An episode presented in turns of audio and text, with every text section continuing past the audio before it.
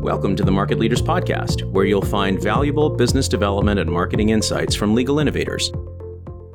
Hello, and welcome back to the Market Leaders Podcast. I'm David Ackert, and today my guest is Paul Lipton, who is the Director of Professionalism, Career, and Skill Development at Rumberger, Kirk, and Caldwell, a super regional firm with about 100 lawyers based primarily in Florida. Paul, great to have you with us. Great being here with you, David. Thanks for inviting me. Tell us a little bit about your background and uh, Rumberger, your firm. Sure. I graduated law school, Washington University in St. Louis, uh, 1970, and practiced a little bit in New York, uh, but then mainly in Florida. About 2012, I stepped back from the active practice of law. At that time, I was a shareholder at an international law firm, Greenberg Traurig, wanted to write a book and do other things, wrote the book, and I had known the lawyers at Rumberger, Kirk, and Caldwell from previous co-counsel and just knowing them in the community. We had a discussion and they asked if I would be interested in this very unique role, and I was. I got involved with them 2014 or so and have been with them ever since. So, this is a really unique role for a law firm, especially one of your size. Director of Professionalism, Career, and Skill Development. We don't often see someone who's heading up that role, especially someone who's a senior lawyer from GT, uh, an author, uh, someone who you know brings a certain level of seniority as you do to your role. Tell me a little bit of why you think Rumberger felt it was important to have and fill this role at the firm with someone like you. I think we can all agree that uh, the legal profession is at a challenging time. There's a, a lot of things going on in the profession, whether it's people wanting to have a balanced life, people wanting to succeed in what they're doing, as opposed to just spending time, you know, putting hours in and billing and and getting lost in that concept. Rumberger felt that they wanted somebody who had my experience to work with uh, the younger lawyers, the new lawyers, in trying to find a balance and seeing the larger picture. Normally, this would be handled by HR, and they would be partners who would be mentors to the new or younger lawyers. But everyone's busy, the partners are busy, and although they want to mentor and they take that very seriously, time is a factor. I think Rumberger saw this as an opportunity to have one person who has been at every level in the legal chain over more than 40 years, come in and spend their total time not being distracted by anything else but working with new young lawyers and helping them develop their brand in the community, helping them in leadership skills, and challenging them to be all they can be.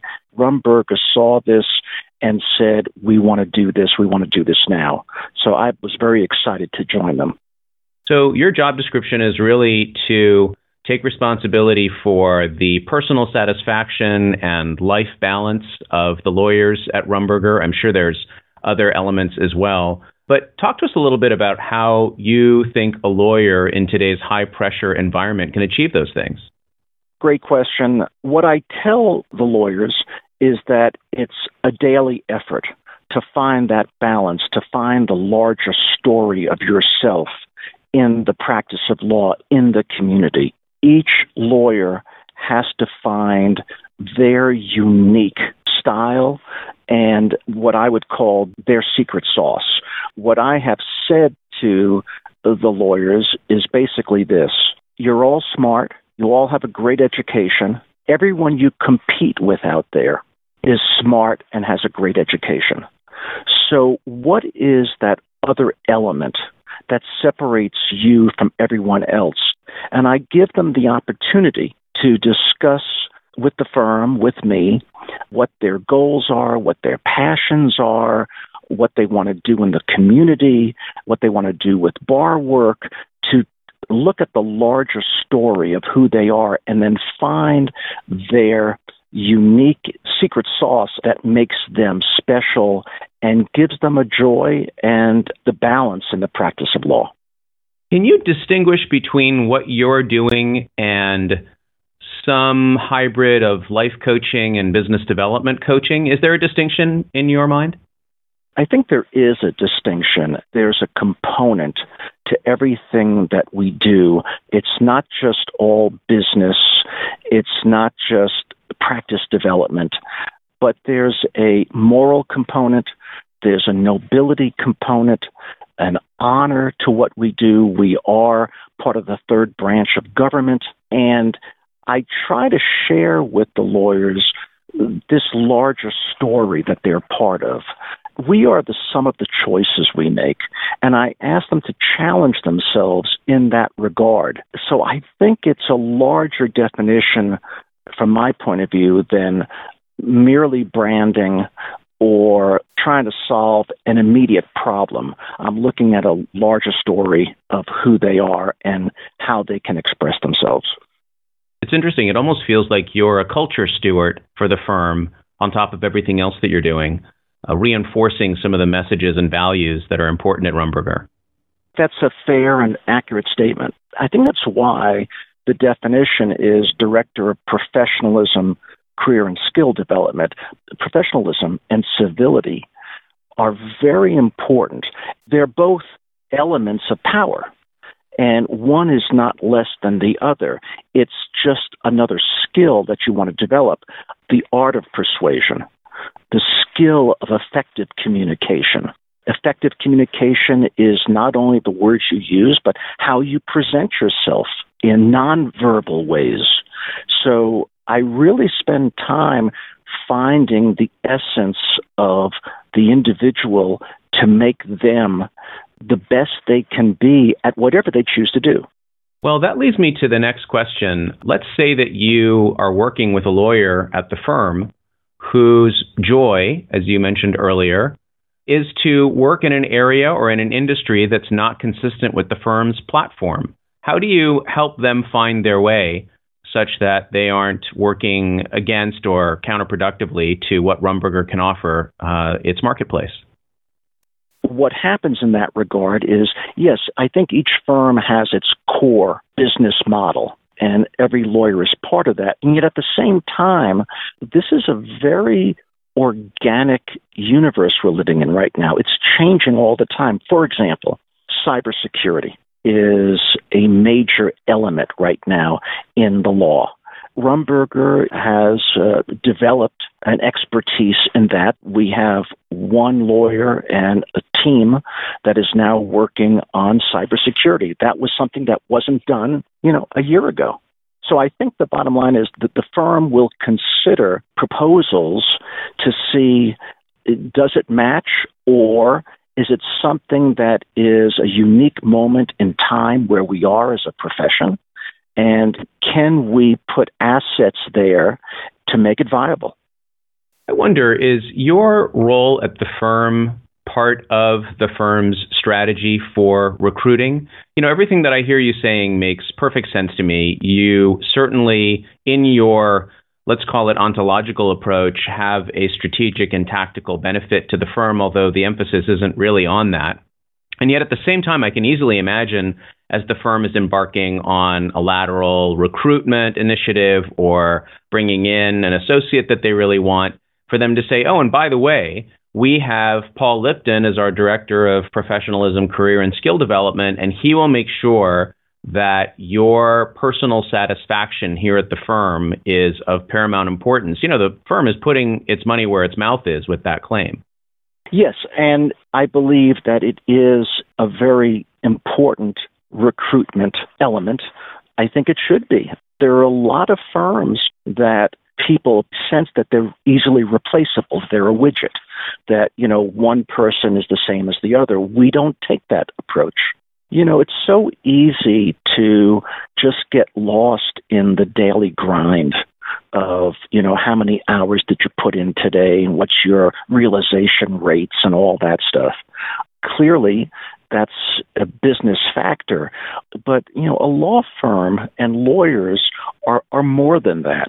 We're leaders, we're people that solve problems, we're there to help the client through a crisis. You know, I've often said that many times when clients come to see a lawyer, one of the first things they do before they enter that office, this may sound a little much, David, but I truly believe this, that they almost say a silent prayer. They're in a crisis of either with the family or business or their life savings and they're going in saying, God, I'm, I'm, I hope I'm with someone that can see the larger picture. Sure, makes perfect sense. Well, I think whether uh, a client is choosing counsel or a lawyer is choosing the next firm that they will work at, there's definitely an emotional component to that decision making process. And I think, again, it, it says a lot that the firm has placed you in this role to help guide that process for the lawyers and also to help clients and lawyers understand that it is a priority for Rumberger. And it is exactly right. I discuss with the lawyers the noble profession that it is. And sometimes we've lost that definition along the way. And yet, you know, that's what we are. We're supposed to help people solve problems. We're supposed to have a good relationship with our clients, with the community, and bring something positive and beneficial to the end result as opposed to just doing work, billing, and you know, hoping to get paid for what you do. We do more than that. So I see the lawyer as uh, not only a lawyer, but a counselor, an advisor. You need a larger definition of who you are to do that effectively. Well, Paul, it's been a pleasure chatting with you today. Thank you so much for sharing your thoughts. I'm wondering, do you have any uh, parting notions that you'd like to share with our audience before we conclude this interview? Yes. I think that the legal profession is continually changing. It's a challenging world right now, and this has given us an opportunity. I'm asking people to be open minded, to find the passion that brought them to the law in the first place and work with that. I think if firms focused on that, you would have better morale and you would keep people. There wouldn't be turnover because people know that you care and you put your money where your mouth is. I do think, David, that we're living in turbulent times and, and more than ever, we need to have people be courageous and step forward and think outside the box. And I think that's what Rumberger is doing. Well, that's a great sentiment. Thank you for sharing it, Paul. Thanks for your time. Thank you for listening to our podcast audience. Again, I'm David Ackert, and we've been chatting with Paul Lipton from Rumberger. Thank you, David. Thank you for listening to the Market Leaders Podcast. For more business development resources, visit ackertinc.com.